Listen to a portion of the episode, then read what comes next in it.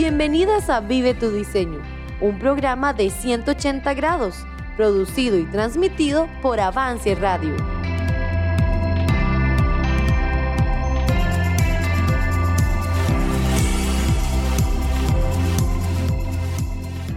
Hola amigas, ¿cómo están? Seguimos hoy con nuestro estudio de Colosenses. Hasta ahora ha sido una verdadera bendición y una revelación muy profunda de lo que Jesús es y lo que Él ha hecho en nosotras.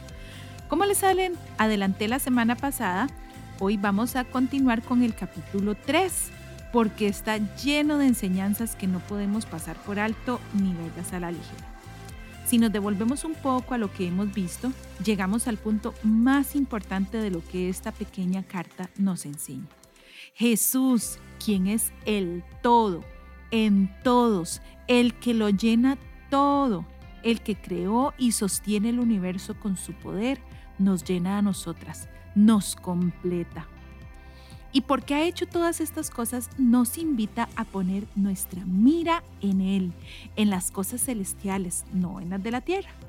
La semana pasada concluimos en que Dios ha hecho en nosotras una nueva mujer, una nueva persona hecha a la semejanza de Cristo. Y eso no fue un hecho aislado, sino que nos hizo nuevas y para renovarnos constantemente. En el capítulo 3 se nos enseña cómo podemos ser renovadas, cómo es que podemos vivir este proceso. Y vamos a escuchar la lectura de los versículos del 12 en adelante para tener una visión más amplia de lo que Dios tiene para nosotras hoy.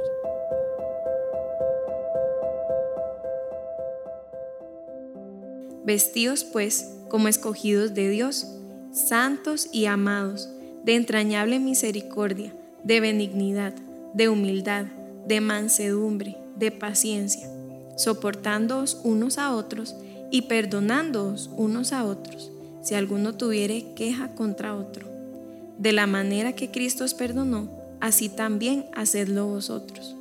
Y sobre todas estas cosas vestidos de amor, que es el vínculo perfecto y la paz de Dios gobierne en vuestros corazones, a la que asimismo fuisteis llamados en un solo cuerpo, y sed agradecidos.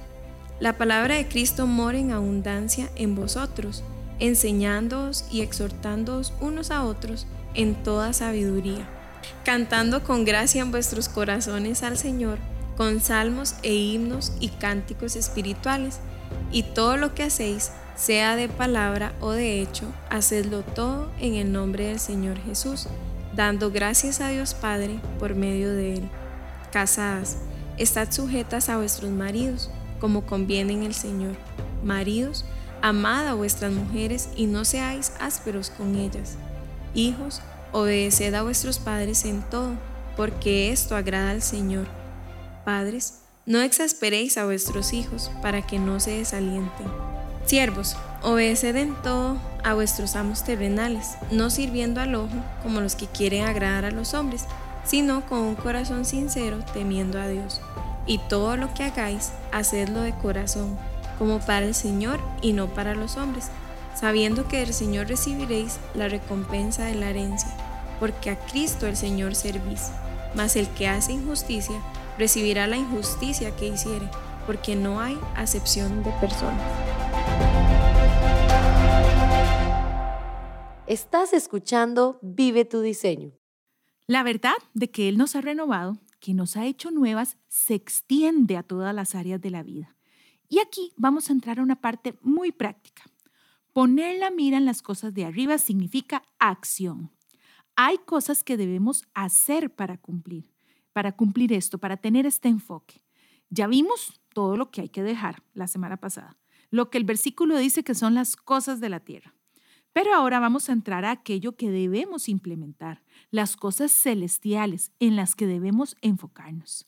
La renovación constante que debemos hacer se ilustra como el vestirse de nuevas ropas. Dice que debemos vestirnos como escogidas de Dios, santas y amadas. ¿Qué significa esto? Bueno, esto nos habla de nuestra posición en Cristo, nuestra nueva identidad. Somos escogidas por Él y esto sí que es una idea maravillosa. Él nos escogió A pesar de nosotras mismas, de nuestros pecados, de quienes somos, nos escogió, no por nosotras o nuestros méritos, sino por los suyos únicamente. Y Efesios 1, 4 y 5 también nos confirma esta idea. Dice, según nos escogió en Él antes de la fundación del mundo, para que fuésemos santos y sin mancha delante de Él, en amor, habiéndonos predestinado para ser adoptados hijos suyos por medio de Jesucristo, según el puro afecto de su voluntad. Y no solamente fuimos escogidas, sino que fuimos escogidas con un propósito, y es ser santas.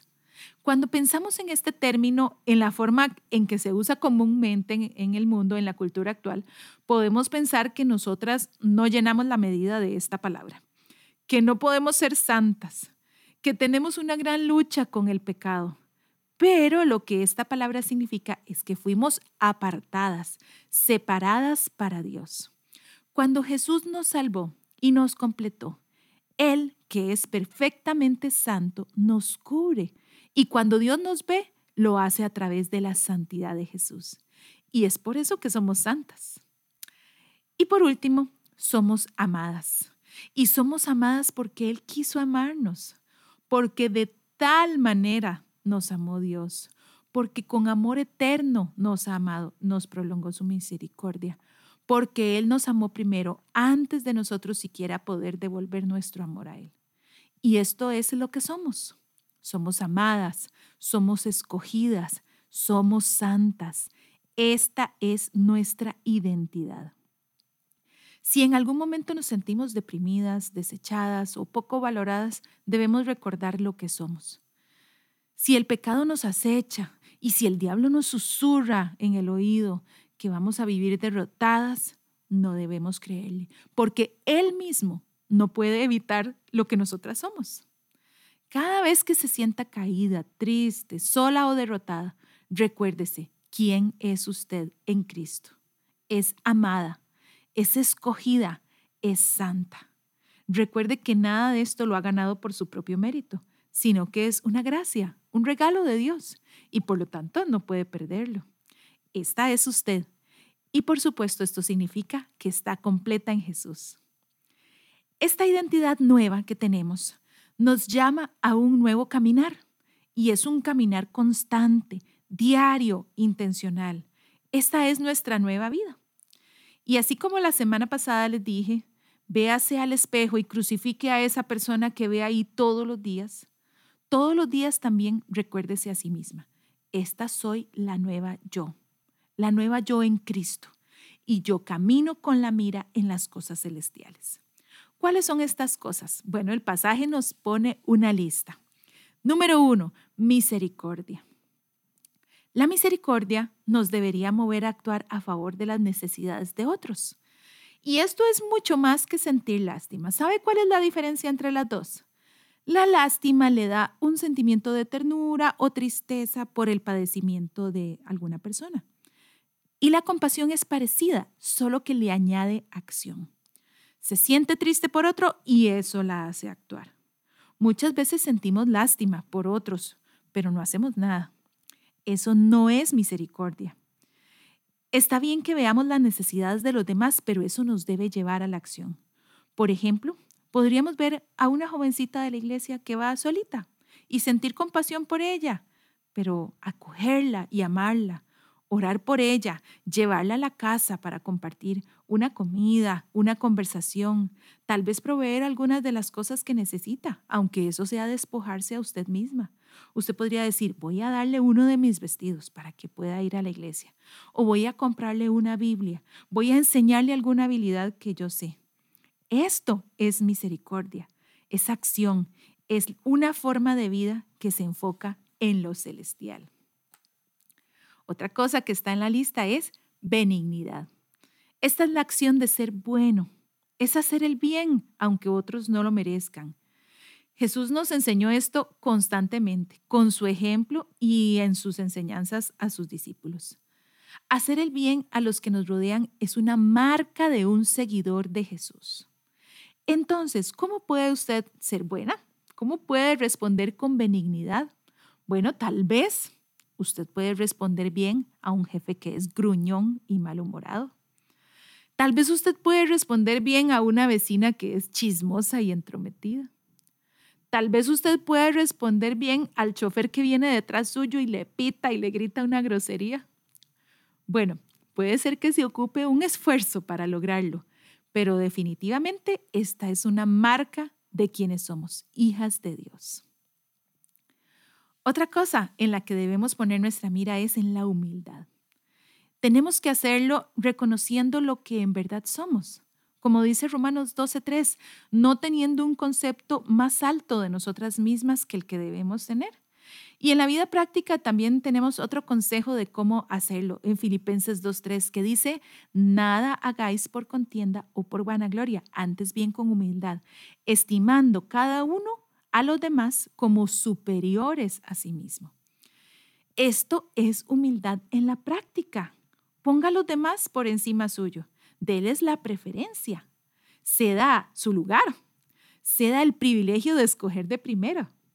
Se da este, esas cosas que para usted son importantes que usted puede darle a otras. Usted puede mostrar humildad así, en pequeños detalles como estos. Y así puede practicar cuando lleguen ocasiones mayores para mostrar humildad. Otra cosa que tenemos que enfocar es la mansedumbre. Y esta es una cualidad que Dios ama.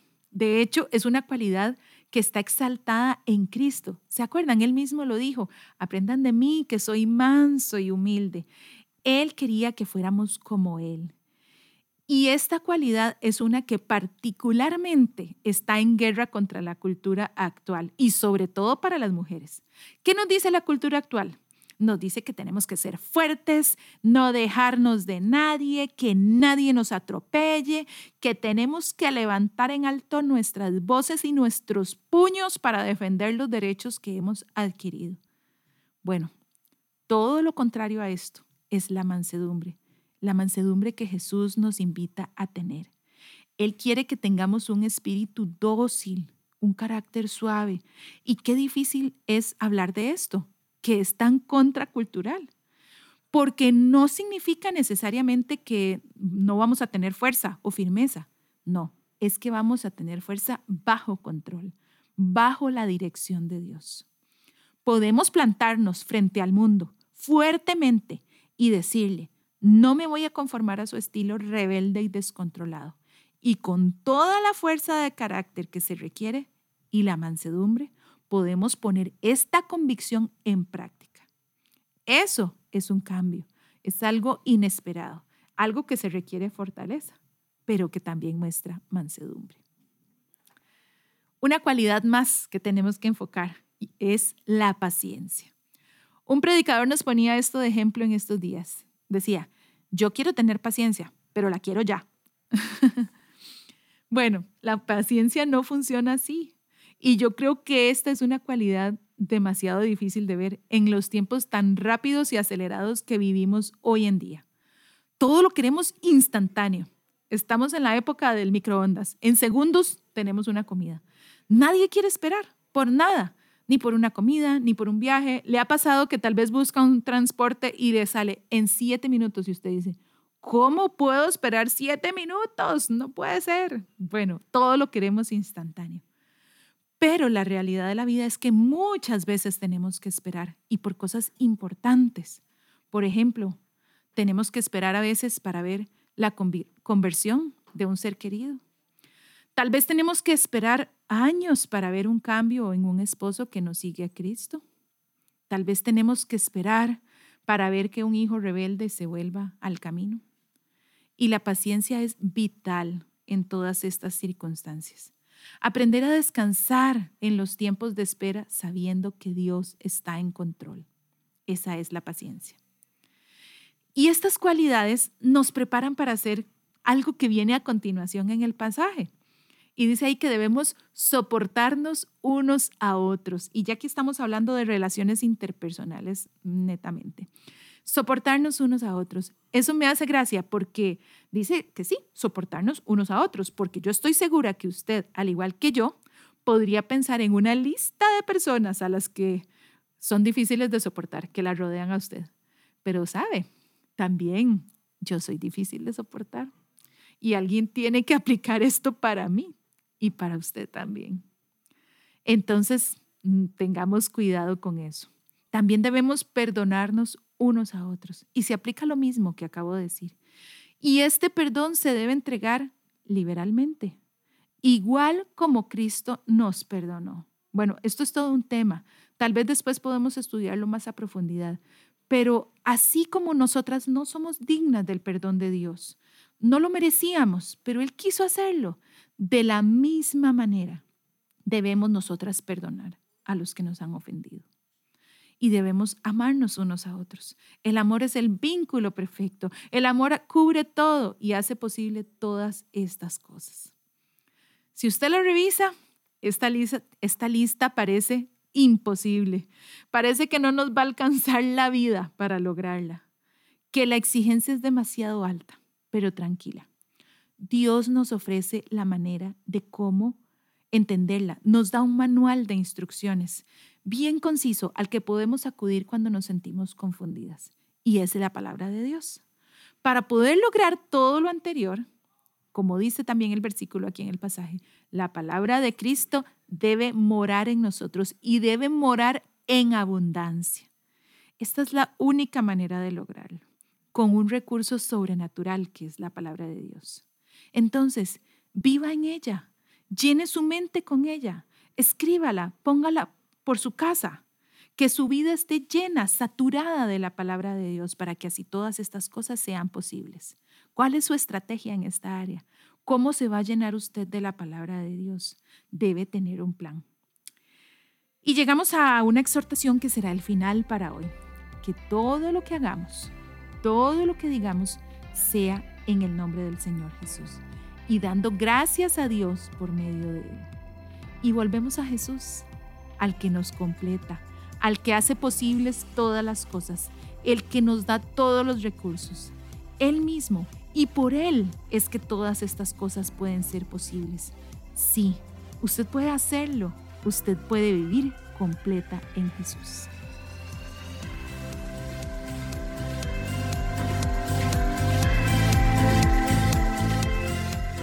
Gracias por acompañarnos. Escúchanos en nuestro próximo episodio. Encuéntranos en redes sociales como 180 grados y en Spotify y Apple Podcast como Avance Radio.